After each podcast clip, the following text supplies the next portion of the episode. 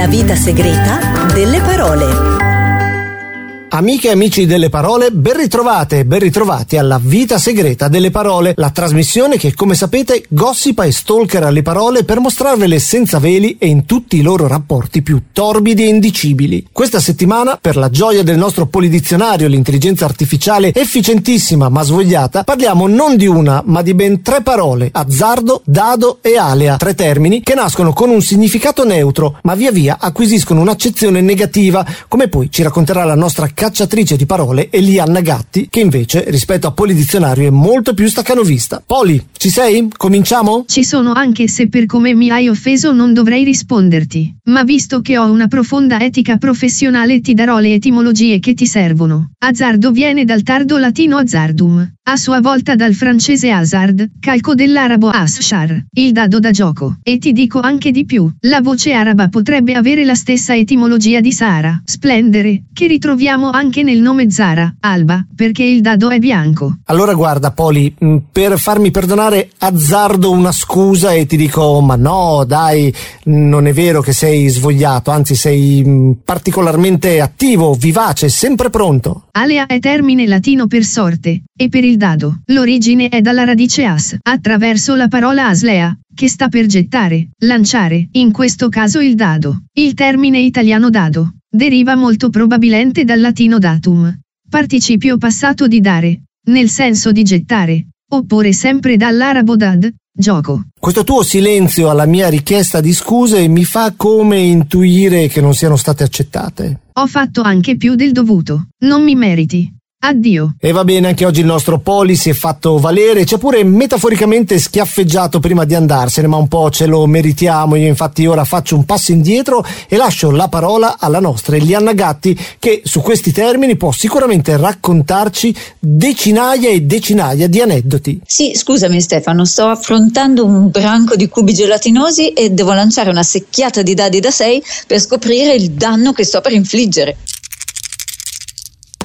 Elianna, tutto bene? Eh, sì, sì, sì, adesso ehm, oh, fantastico. mi sono liberata di questo incontro casuale e sono tutta vostra. Ciao Stefano, ciao ascoltatori e ascoltatrici. Che bello tirare i dadi, cioè, volevo dire, che belle le parole di questa puntata, mi piacciono molto. Sono tre termini affini ma diversi. Poli ci ha dato la definizione precisa che ci fa notare come nell'antichità, per la maggior parte, l'azzardo, la casualità avesse a che fare con il dado, questo oggetto fantastico che è qui sulla mia scrivania. La prima cosa che notiamo di queste parole è che il dado ha per noi un significato neutro. È un oggetto, solitamente un cubo, ma non sempre, come ben sappiamo, cioè come ben sanno i giocatori di giochi di ruolo e giochi da tavolo, che hanno nelle loro borsette un sacco di dadi a molte facce, che poi sono la cosa che ti affascina quando inizi, no? Tutte queste cose sembrano delle pietre preziose. Elianna, devo dire che anche io sono da sempre affascinato dai dadi, questi strani poliedri da numerose facce, pieni di numero. Sembra che uno si prepari a fare una lezione di geometria, un qualche eh, strano incantesimo matematico più che un gioco. Sì, ma indipendentemente dal numero di lati, il dado è un oggetto che, una volta lanciato, mostra casualmente una delle sue facce con un numero segnato sopra. Come ha ricordato Poli, il nome viene dal latino datum, con cui si indicava prima il getto del dado e poi il complesso dei punti fatti e infine l'oggetto, il dado stesso. Quindi, scusa, eh, però, quando parliamo della protezione dei dati personali. Parliamo di una cosa completamente diversa. Non ti confondere, restiamo sul dato, cioè sul dado. La parola azzardo, invece, anche se l'origine è legata al dado, oggi ha un significato che lo porta invece nell'ambito lessicale del rischio e della sfida, tanto che il gioco che si lega alle scommesse con fine di lucro prende in prestito proprio questa parola e si chiama gioco d'azzardo. Ma invece il telefilm Hazard, quello insomma che ricorderanno quelli di noi con qualche annetto in più?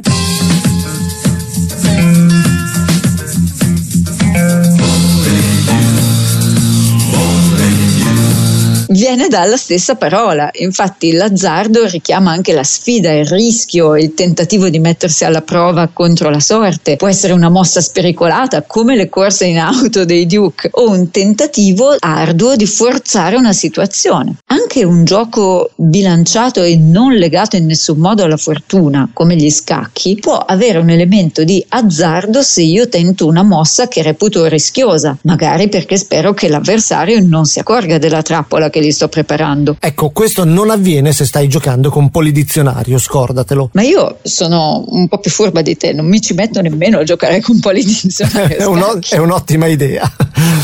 Nell'azzardo c'è sempre un elemento legato alla sorte e al caso che non può essere controllato, così come nei dadi, a meno di truccarli o avere un sacco di bonus per colpire, come per esempio con una spada magica. Elianna, devi disintossicarti dai giochi di ruolo. E a proposito di dado, anche l'alia indica l'incertezza, la fortuna, anche se oggi è un termine piuttosto desueto, antico, non viene più usato se non nella parola aleatorio, ovvero legato al caso, non prevedibile. In tutti gli altri casi, quando diciamo alia, in realtà pensiamo a Giulio Cesare, al Rubicone, al Debello Gallico e alle Edi di Marzo, quando qualcuno pugnala qualcun altro. Ma vuoi dire la famosa frase? Proprio quella, alia iacta est. Il dado è tratto, però poi perché si dirà tratto in italiano? Il dado è gettato. Cioè, so. nel senso che è, è, tratto l'auspicio che arriva dal dado, cioè quello che è fatto è fatto ormai. E in effetti perché hai ragione Stefano, questa cosa dell'auspicio, perché come dicevi prima che i dadi sembrano un po' una cosa magica per incantesimi, i dadi erano una cosa anche magica per incantesimi,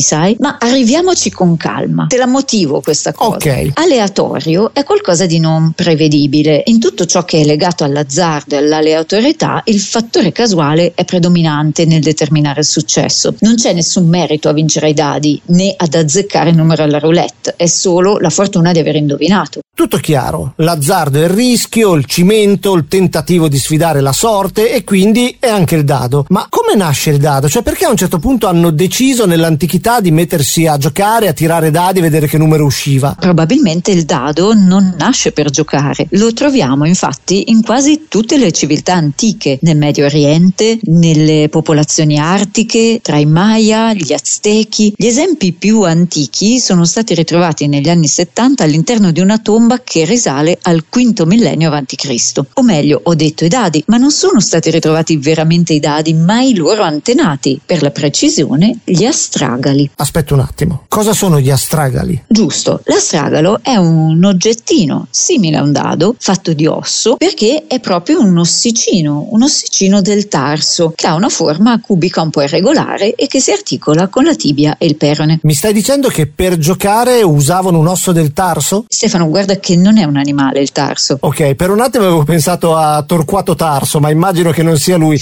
Diciamo che va bene, lo so, è una parte di articolazione delle dita del piede, ma quindi la domanda non è meno inquietante, cioè usavano le dita dei piedi come dadi? Eh, ma probabilmente non erano piedi umani, potevano essere ossicini dei piedi di capra o di montone. Ma l'astragalo poi è stato costruito apposta, ha smesso di essere di osso ed è diventato un piccolo oggetto cubico fatto fatto magari di avorio o di legno o di pietra. Elianna, scusami, ma devo dire che trovo questa storia dei dadi piuttosto macabra e anche il tuo probabilmente non convintissimo sull'uso delle, delle ossa delle dita dei piedi umani, devo dire che mi lascia un pochino perplesso e inquieto. D'altra parte, la storia dei dadi è una storia occulta perché prima di essere utilizzati per il gioco, come dicevamo, o per generare, come direbbero gli informatici, dei numeri casuali, i dadi o gli astragali avevano un valore sacro, un valore divinatorio. Erano considerati oggetti magici capaci di prevedere il futuro. Il lancio dei dadi ti mostrava il volere degli dei o delle forze della natura, ti diceva se dovevi andare a invadere delle popolazioni vicine. E ancora oggi esiste la stragalomanzia o la cubomanzia, che è un tipo di divinazione eseguita lanciando i dadi. Elianna, qui però arriva al secondo ammonimento, io ti richiamo al rigore scientifico, già l'altra volta ti sei persa nella lettura della linea della mano, nell'astrologia e oggi arriviamo addirittura alla stragalomanzia o cubomanzia. Mi sembra che qui non ci siamo. Eh Stefano, però non è colpa mia se gli esseri umani si inventano sempre dei modi molto strambi per predire il futuro. Predire il futuro è facile, basta avere le informazioni giuste di partenza. Io predico che ti batterò a scacchi. Va bene, Poli, hai ragione, questa devo dire che non è una predizione poi così difficile, avrei potuto farla anch'io. Ma torniamo alla cubomanzia. Cubo perché ovviamente il dado è cubico, almeno insomma il dado da 6, quello più conosciuto, anche se come abbiamo visto ci sono dadi a più facce, a partire dal dado da 4 fino a quello da 20, ma addirittura anche più complessi. E non dimentichiamo il dado da 2, ovvero la moneta per fare testa o croce. Ma Elianna, ci sono delle regole per come sono strutturati, costruiti? Certo, certo che ci sono Stefano. Il dado per essere il dado ufficiale da gioco deve rispettare alcuni parametri, non è un cubo con dei numeri scritti sopra a caso. La somma dei numeri su ogni coppia di facce opposte è sempre 7. Il numero 1 è opposto al 6, il 2 è opposto al 5, il 3 è opposto al 4. E se si guarda un dado in modo da vedere le tre facce corrispondenti ai numeri 1, 2, 3, si nota che tre numeri si succedono in senso antiorario e la stessa cosa vale per le eterne 3, 4, 5, 1, 3, 5, 2, 4, 6. Un'altra curiosità non matematica ma linguistica sul dado è che l'oggetto ha traslato il suo nome a altri oggetti di forma cubica, come per esempio il dado da brodo. Ok Stefano, se è tutto io torno a fare strage di mostri nel mio dungeon tirando i miei dadi e saluto tutti gli ascoltatori e le ascoltatrici. Ciao! Ciao Elianna, buone avventure, raccogli tanti punti esperienza, noi invece continuiamo a parlare di azzardo e lo facciamo con il nostro ospite e con noi questa settimana Paolo Canova, matematico tra i fondatori del gruppo Taxi 1729, un team che si occupa di formazione, divulgazione, comunicazione scientifica. Tra l'altro, tra i loro lavori sono autori dello spettacolo Fate il nostro gioco, in cui raccontano e spiegano il retroscena del gioco d'azzardo e ne svelano, diciamo così, l'aspetto matematico. Sono quasi 15 anni che mi occupo quasi quotidianamente di gioco d'azzardo e quindi forse non sono la persona giusta per parlare dell'azzardo. Perché quando uno parla di azzardo e magari pensa all'espressione non t'azzardare o al contrario mi sono azzardato,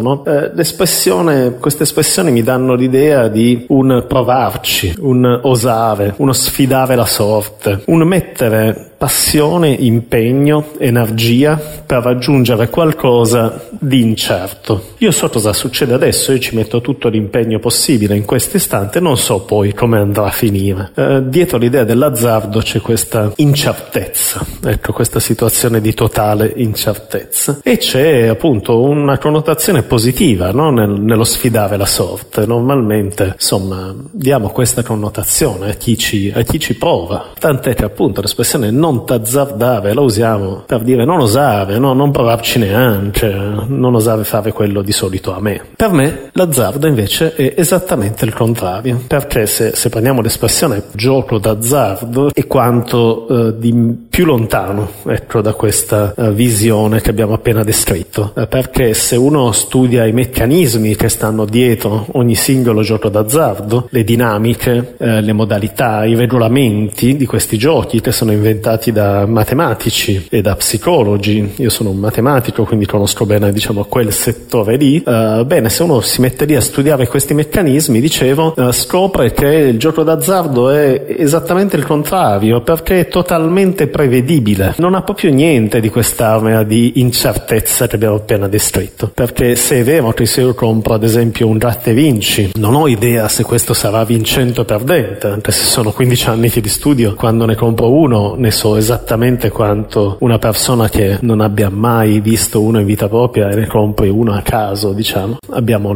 stessi, gli stessi strumenti in quell'istante. Bene, dicevo, se è vero che se ne compro uno non so niente, so perfettamente calcolare cosa succede se io ne compro tanti, se ne compro qualche migliaio, se ne compro uno al giorno per dieci anni di fila. Bene, in quel caso io so, so dire cosa mi succederà, so dire con una buona precisazione quante volte vincerò, quante volte perderò, quante volte vincerò un importo basso, quante volte un importo alto. Insomma, il mondo del gioco d'azzardo è un mondo sconosciuto solo nei primi passi. Quindi il primo passo io non lo so se lo effettuerò verso sinistra o verso verso destra, neanche il secondo, neanche tra dieci passi se mi troverò un po' più di qua, un po' più di là, ma so benissimo qual è il destino, la destinazione di questo viaggio, perché è totalmente appunto prevedibile e calcolabile. Chi inventa il gioco d'azzardo inventa lo strumento proprio a partire dal, dal punto finale in cui si vuole arrivare. E quindi per me giocare d'azzardo, quindi l'espressione azzardo più in generale, evoca qualcosa di estremamente noioso, eh, in cui non ci c'è nessuna di quelle connotazioni positive legate all'intraprendenza, al desiderio di fare qualcosa di nuovo, alla passione. È esattamente invece qualcosa di noioso, anche un po' triste, insomma, in, in cui si imbattono le persone che non sono a conoscenza di tutti questi fenomeni, di quanto invece siano, questo sì, bravi e competenti coloro che inventano il gioco d'azzardo. Tra l'altro, forse non tutti sanno che il rapporto tra matematica e gioco d'azzardo è davvero profondo